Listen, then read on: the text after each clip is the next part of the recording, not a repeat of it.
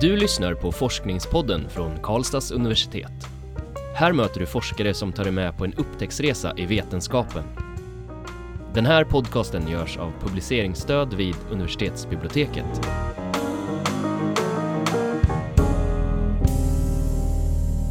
Hej och välkomna till Forskningspodden. Mitt namn är Nadja. Och jag heter Magnus. Och idag ställer jag faktiskt första frågan till dig Magnus. Eh, när du gick i skolan, vad tyckte du om din rektor? ja, jag var nog faktiskt ärligt talat mest rädd för rektor. Eh, för oss var det så att om man blev uppkallad till rektor då, då låg man risigt till. Det var så det brukade vara. Men, men varför undrar du? jo, för att dagens ämne för Forskningspodden är just rektorer. Vi ska prata med Annette Forsten Seiser, doktor i pedagogisk arbete här på Karlstads universitet. Välkommen Annette! Tack! Din avhandling heter Stärkt pedagogiskt ledarskap. Rektorer granskar sin egen praktik. Vad handlar den om? Mm, det var en spännande inledning. Tack så mycket. Just det uppdraget och, och uh, uppfostra elever, det skulle jag säga inte ingår i det här pedagogiska ledarskapet. Men däremot så är pedagogiskt ledarskap, det, det har blivit nästan som ett signalord kallar jag det för. Alltså, Eh, Eh, att man ska vara, som rektor så ska man vara mer av den pedagogiska ledaren. På, på så sätt är tanken att man också ska kunna bidra till eh, att höja kvaliteten på skolorna och även elevers lärande, tänker man på. Eh, och alla pratar väldigt positivt om det här pedagogiska ledarskapet. Myndigheter pratar positivt om det, forskare pratar positivt om det och även rektorer själva men om man sedan pratar och diskuterar vad är det för någonting, hur är man en pedagogisk ledare? Då blir det lite mer vagt så här, då vet man inte riktigt vad det är för någonting.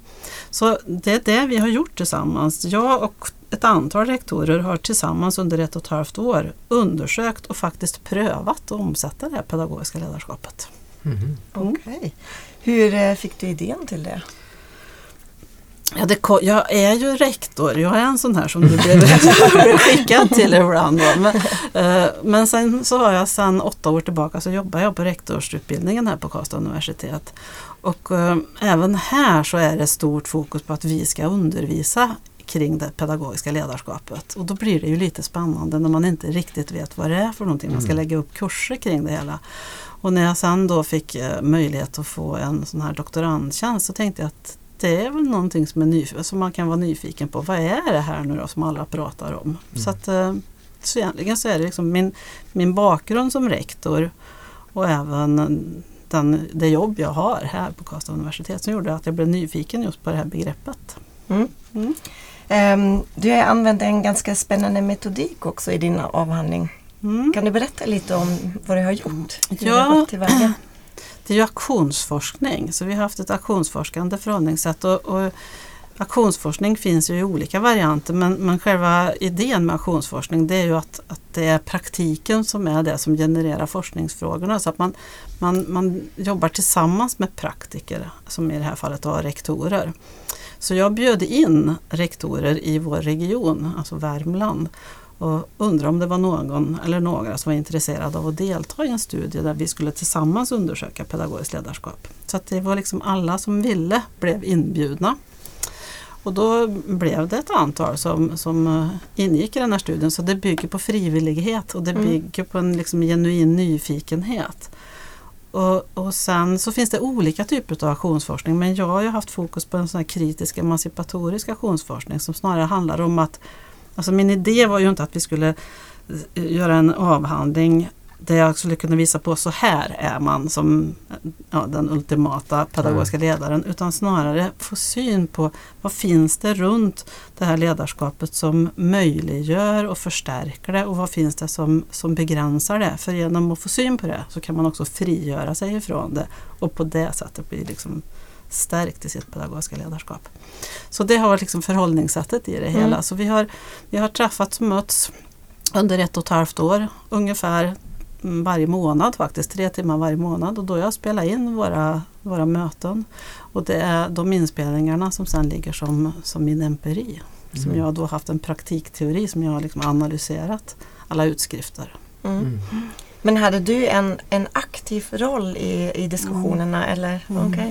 Det är det är också en sån här grej med aktionsforskning som jag tycker är väldigt befriande. Jag behöver inte liksom bli en fluga på väggen. Jag behöver inte vara objektiv utan jag är liksom en deltagare. Jag till och med ska vara en deltagare. Mm. Så det skrivs verkligen fram att forskarrollen i en sån här studie det är att vara aktiv och vara med och bidra. Så att jag har naturligtvis varit med, och- precis som alla andra har varit med och bidragit till, till resultaten. Är det en utmaning då att, att sitta liksom på två stolar lite grann samtidigt? Att både forska om och forska med?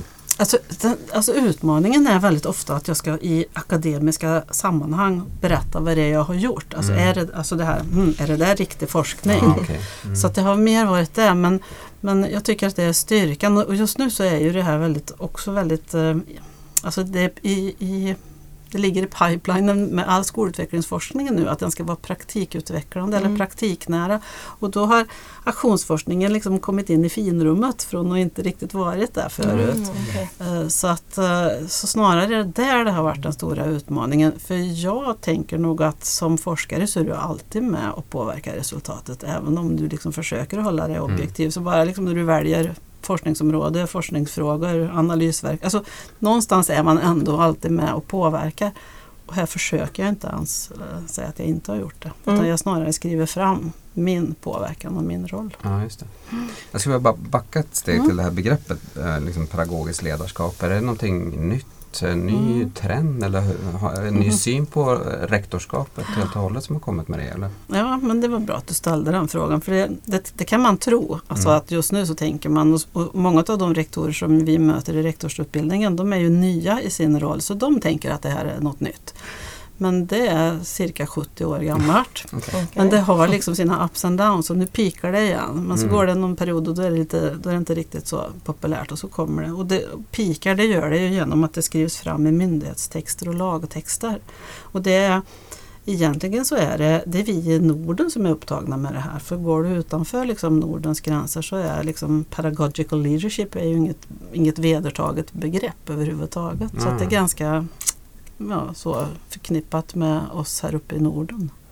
Men innebär det att det är en starkare förväntning i Sverige på att man ska vara pedagogisk ledare som rektor och att det är mindre pedagog, pedagogiskt ledarskap i andra länder? Eller? Jag tror att, det, att vi har en annan, alltså när de, om jag pratar med mina kollegor som, eh, alltså som inte är från ett nordiskt land, så om jag säger pedagogical leadership då säger de ah, you mean educational leadership. Mhm. Alltså, men vi gör ju en distinktion att det finns liksom ett skolledarskap och så finns det någon tanke om att det, i det så innefattas ett administrativt och ett pedagogiskt ledarskap. Att det Mm. finns liksom en, Mm.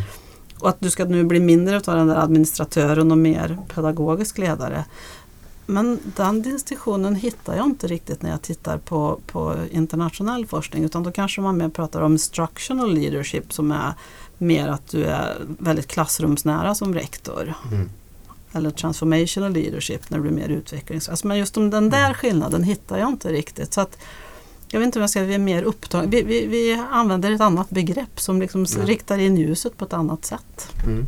Men det här eh, begreppet är tillämpbart på liksom alla olika rektorer oavsett om det är rektor för grundskolans tidigare år eller gymnasiet eller så? Ja, ja. Mm. Och dessutom på lärarkåren. Mm. Alltså det är också, så det är också Mm. sånt där specifikt. Men nu står det framskrivet i flera styrdokument att rektor ska vara pedagogisk ledare. Men alltså pedagogiskt ledarskap just nu, nu för det, det ändras betydelsen av det också, men just nu så har det en väldigt tydlig koppling till elevers eh, lärande och utveckling. Mm. Så, så då blir det ju väldigt kopplat till läraryrket också tänker jag. Just det. Mm. Ja. Så vad är det du har funnit eh, dina viktigaste resultat skulle du säga i avhandlingen? Ja men det var ju lite spännande för jag hade ju tänkt någonstans att nu skulle vi liksom i alla fall på något sätt få fatt i det här luddiga begreppet. Och när jag liksom satt där med allt mitt resultat så var det vårt samarbete under ett och ett halvt år som la sig liksom i förgrunden. Det var det resultatet Mm. som liksom låg Mm. där och skymde sikten. Så att egentligen så det, det viktigaste resultatet det var ju liksom vad händer i praktiken och praktiken blev ju våra möten som Mm. jag kallar för vår gemensamma aktionsforskningspraktik. Vad händer när man jobbar utifrån det här förhållningssättet, ett kritiskt emancipatoriskt förhållningssätt. Eh, vad händer då och hur lång tid tar det innan man kanske får det här kritiska granskande förhållningssättet som jag hade som idé också. Mm. Så jag tycker egentligen att, att det här med att jag använt praktikteori så jag verkligen kan visa på vad hände i praktiken. För där har du ett nytt begrepp. Praktiken, vad är det för mm. någonting? Men det kan jag liksom visa på. Uh, att det var de här skillnaderna jag såg. Men vad gäller det pedagogiska ledarskapet så kan jag säga att det är väl med och bidrar till att det fortfarande är ganska luddigt. så, så där är det liksom det är mer så att pedagogiskt ledarskap, ja det behöver man nog avgränsa på var, på var skola, varje lokal skola. Okay. Och, eh, men att det, det är ett, ett, ledarskap som stärks om man är flera på skolan som delar det här mm. ledarskapet. Det tycker jag är viktigt så att det inte det liksom är rektor själv som på något vis ska på något magiskt sätt um, på något sätt liksom sprida sin, jag vet inte, sitt ledarskap över lärarna ja, okay. så att det blir en högre kvalitet på undervisningen. För det, det tror vi nog inte riktigt på utan man behöver göra det här tillsammans. Skulle du kunna ge några exempel på hur det skulle kunna se ut på olika skolor med ledarskapet? Hur det kan skilja? Ja, olika skolor. Jag, jag, tänker på det som, det som hände med de här um, rektorerna som, som ingicks. Det, det var det fanns det en idé i en av de här grupperna, för det var två grupper, men där hade de som en idé om att uh, man skulle kunna bli bättre pedagogisk ledare om man var uh, närvarande. Det hade de som en mm. idé. Alltså genom att vara mer närvarande så skulle det liksom skapas en lugn, trygg skolmiljö. Uh, men att vara närvarande då när vi startade upp det här, för dem var det att man skulle vara tillgänglig. Alltså att det skulle alltid mm. finnas liksom till, den som behövde få fatt i dig, den kunde få fatt i dig. Dörren var alltid öppen, du hade telefonen på. Och så testar man olika, för det här är ju aktioner, så testar man olika aktioner. Hur blir man då mer till, eller, ja, närvarande? Så sa de, närvarande. Och så skickar man ut schemat vart man befann sig, var ett sånt mm. exempel. Mm. Och det som hände då, det var ju att det fanns lärare som tog liksom som sitt uppdrag och kontrollera att rektor var där som han eller hon hade sagt. Så det blev liksom en helt kontraproduktiv aktion.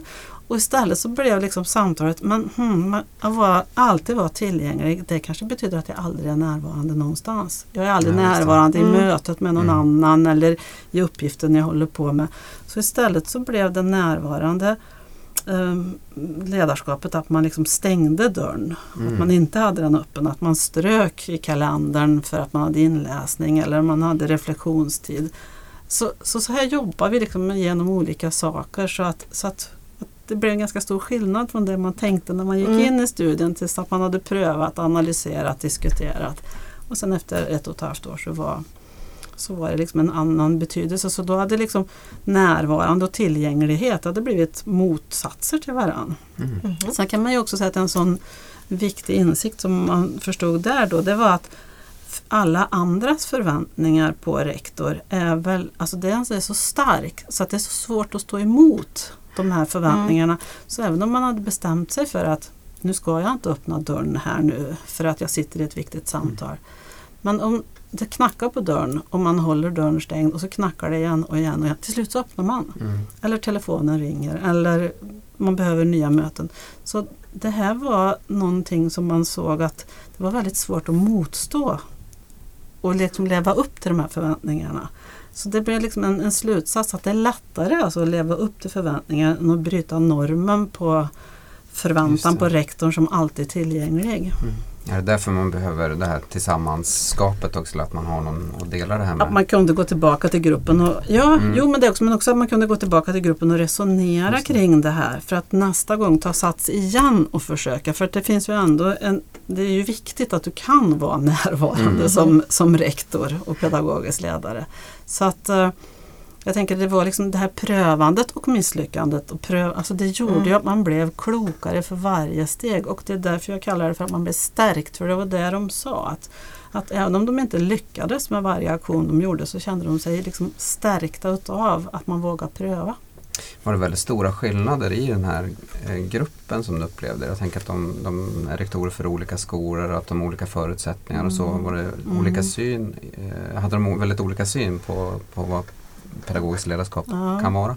när de kom in och hade, det var ju väldigt, de hade jättestora skillnader. Det var liksom allt ifrån ja, organisera skolor i olika typer av ja, effektiva organisationer till att till och med ordna busscheman. Kunde Mm. de liksom, allt det var pedagogiskt ledarskap.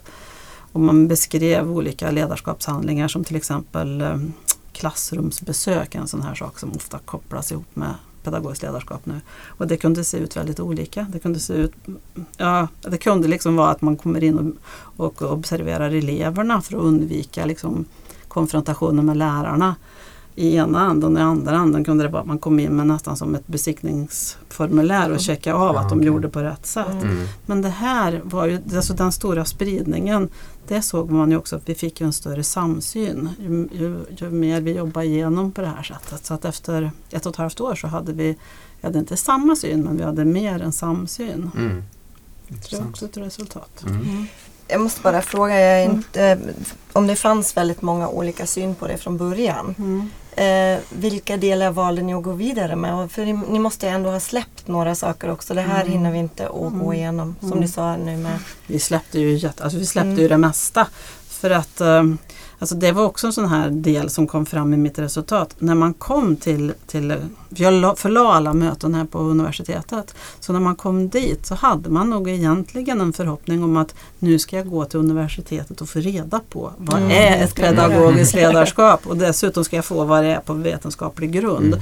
Så att de satt, alltså det, det första halvåret så var de rätt passiva. De väntade lite på att jag skulle redovisa. Så, så jag fick ju verkligen jag fick, jag fick anstränga mig för att tänka hur ska jag få en ökad delaktighet? Hur ska jag få dem att bli mer, Mm. mer liksom, eh, eh, ta ansvar för den här processen? Så att, eh, det, det var också en sån viktig del i, i det hela. Så att, eh, vad var frågan Nadja? Eh, ja, hur du kunde välja olika aspekter Ja, liksom Så då blev ju det, jo men för att då var ju en del av det hela var också att vi skulle liksom fånga va- varandras förståelse, inte bara forskningens förståelse och myndighet utan varandras förståelse. Och det var då vi fick, vi fick syn, jag hade ju olika samtalsmodeller, Mm. metoder och då fick vi syn på ett, ett eh, ett uppdrag, en förståelse av ett uppdrag som vi sa att det var nästan inte oändligt. Det fanns ingen yttre gräns. Mm. Så då fick jag jobba med olika metoder för att hur ska vi utifrån otvungen konsensus kallas det för. Alltså, alltså hur kommer fram till en, en man blir överens om vad är det i det här stora uppdraget som ändå känns mest angeläget att pröva. Och då fick jag jobba med olika samtalsmodeller där man liksom systematiskt valde ett område. Okej. Så att egentligen om vi säger att det var ett oändligt uppdrag så valde vi en Ja. liten del av det i de här två olika grupperna som hade två olika fokus. Mm. Mm. Men var det någonting i det som kändes mest angeläget? Någon fråga som det här behöver vi liksom fördjupa oss extra i? Eller som... Ja, jag blev ju så förvånad för en av grupperna hade valt det här pedagogiskt ledarskap på vetenskaplig grund. Mm. För det är också en sån här grej att skolan ska nu ske på vetenskaplig grund och då hade de kopplat ihop det med pedagogiskt ledarskap. Så de ville ju ta reda på vad är ett pedagogiskt ledarskap på vetenskaplig grund. Det kände jag att ja, det kan jag förstå, det kan jag, jag kunde se hur vi skulle jobba oss framåt. Men de här som hade ett, ett närvarande pedagogiskt ledarskap, det, jag förstod inte riktigt vad, hur tänker de? Ska man bli bättre pedagogisk ledare genom att bara vara där? Mm. Det har jag sen förstått att det, där, det är det som är den stora klon när jag berättar om det här för, för rektorer som jag möter. Det är det här de sliter med. Mm. Att de tror att, liksom att man måste vara nära. Och då Mm. tänker de tillgänglig. Mm. Så att det, var, det, var, det är också intressant att jag märkte att jag var ju inte, för då hade det gått åtta år sedan jag själv var rektor, Mm. så jag var inte riktigt med i samma tankebana som dem. Det flyttar på sig lite. Det flyttar på sig väldigt lite, men lite. Ja. Ja, eh, vem eh, tycker du borde läsa din avhandling? Mm, Ja, jag riktar mig ju jag riktar mig mot egentligen alla pedagogiska ledare som är intresserade av att, förbättra det som händer ute i skolan. Alltså som, som är intresserade av skolutveckling. Nu är det många rektorer, just för att det står rektorer granskar sin praktik, så jag har förstått att det är många rektorer som är intresserade. Men jag skriver det nog snarare som att det är till alla som jobbar inom skolans verksamhet på någon nivå som är intresserad utav att förbättra verksamheten helt enkelt. Och rektorer på universiteten och så, skulle de kunna ha nytta också? Jag tror, att de, jag, jag tror att det är snarare grundskolan, gymnasiet, eh, ja egentligen alla skolformer. m- det- När jag, jag har faktiskt fått möjlighet att även berätta om det här på universitet men då har det mer varit eh, just det här eh, praktikteorin. Det är det som Mm. har varit det som har varit Ja, intressanta. Så vi kan säkert jag tror inte vi får någon rektor här och läsa men kanske någon på universitetet som är intresserad av praktikteori. Mm. Mm. Kan skicka ett ex Ja, precis. rektor. Ehm, har det uppstått några nya frågor som vore intressanta att undersöka vidare efter att du har gjort det här nu? Eh, Jag har ju blivit väldigt intresserad av just det här med praktikteori. Så där, där är jag nu och snurrar. Och eftersom jag, som jag sa, jag jobbar på, praktik, eller på rektorsutbildningen så är vi två kollegor här nu som är nyfikna och se händer det någonting i verksamheten hos de rektorer som deltar Mm. på rektorsutbildningen. Så vi följer ett antal rektorer över tre år. eh, För att se om, för man tänker ju att utbildningen ska liksom bidra till en högre kvalitet. Så Mm. vi ska li, lite liksom granska sin egen praktik blir det ju vi. gör. Vi granskar Mm. ju vår egen undervisningspraktik och ser, kan vi se att det händer något för det. Mm. Så det gör vi nu. Mm. Anette, det börjar bli dags för oss att avrunda. här. En liten avslutande fråga. Nu har du ju gått igenom en fyraårig doktorandperiod där och Mm. kommit fram till målet och skrivit din avhandling och disputerat. Har du något gott råd till eh, doktoranden som kommer efter dig? Mm. Ehm, Ja, alltså jag har nog bara ett råd och det är ju välj ett område som man är intresserad utav. För man kommer ju behöva liksom energi, man behöver bli uppslukad och man behöver liksom att ha lust för det här som man håller på och undersöker. Så Mm. det är nog mitt bästa tips. Ett väldigt bra avslutande tips här från Forskningspodden idag. Varmt tack Anette för att du har eh, gästat oss. Tack. Eh, och lycka till med ditt fortsatta arbete också. Eh, och tack också till er som har lyssnat. Ni är varmt välkomna till nästa avsnitt. Du har lyssnat på Forskningspodden från Karlstads universitet. Den här podcasten görs av publiceringsstöd vid universitetsbiblioteket. Alla avsnitt hittar du på kau.se forskningspodden.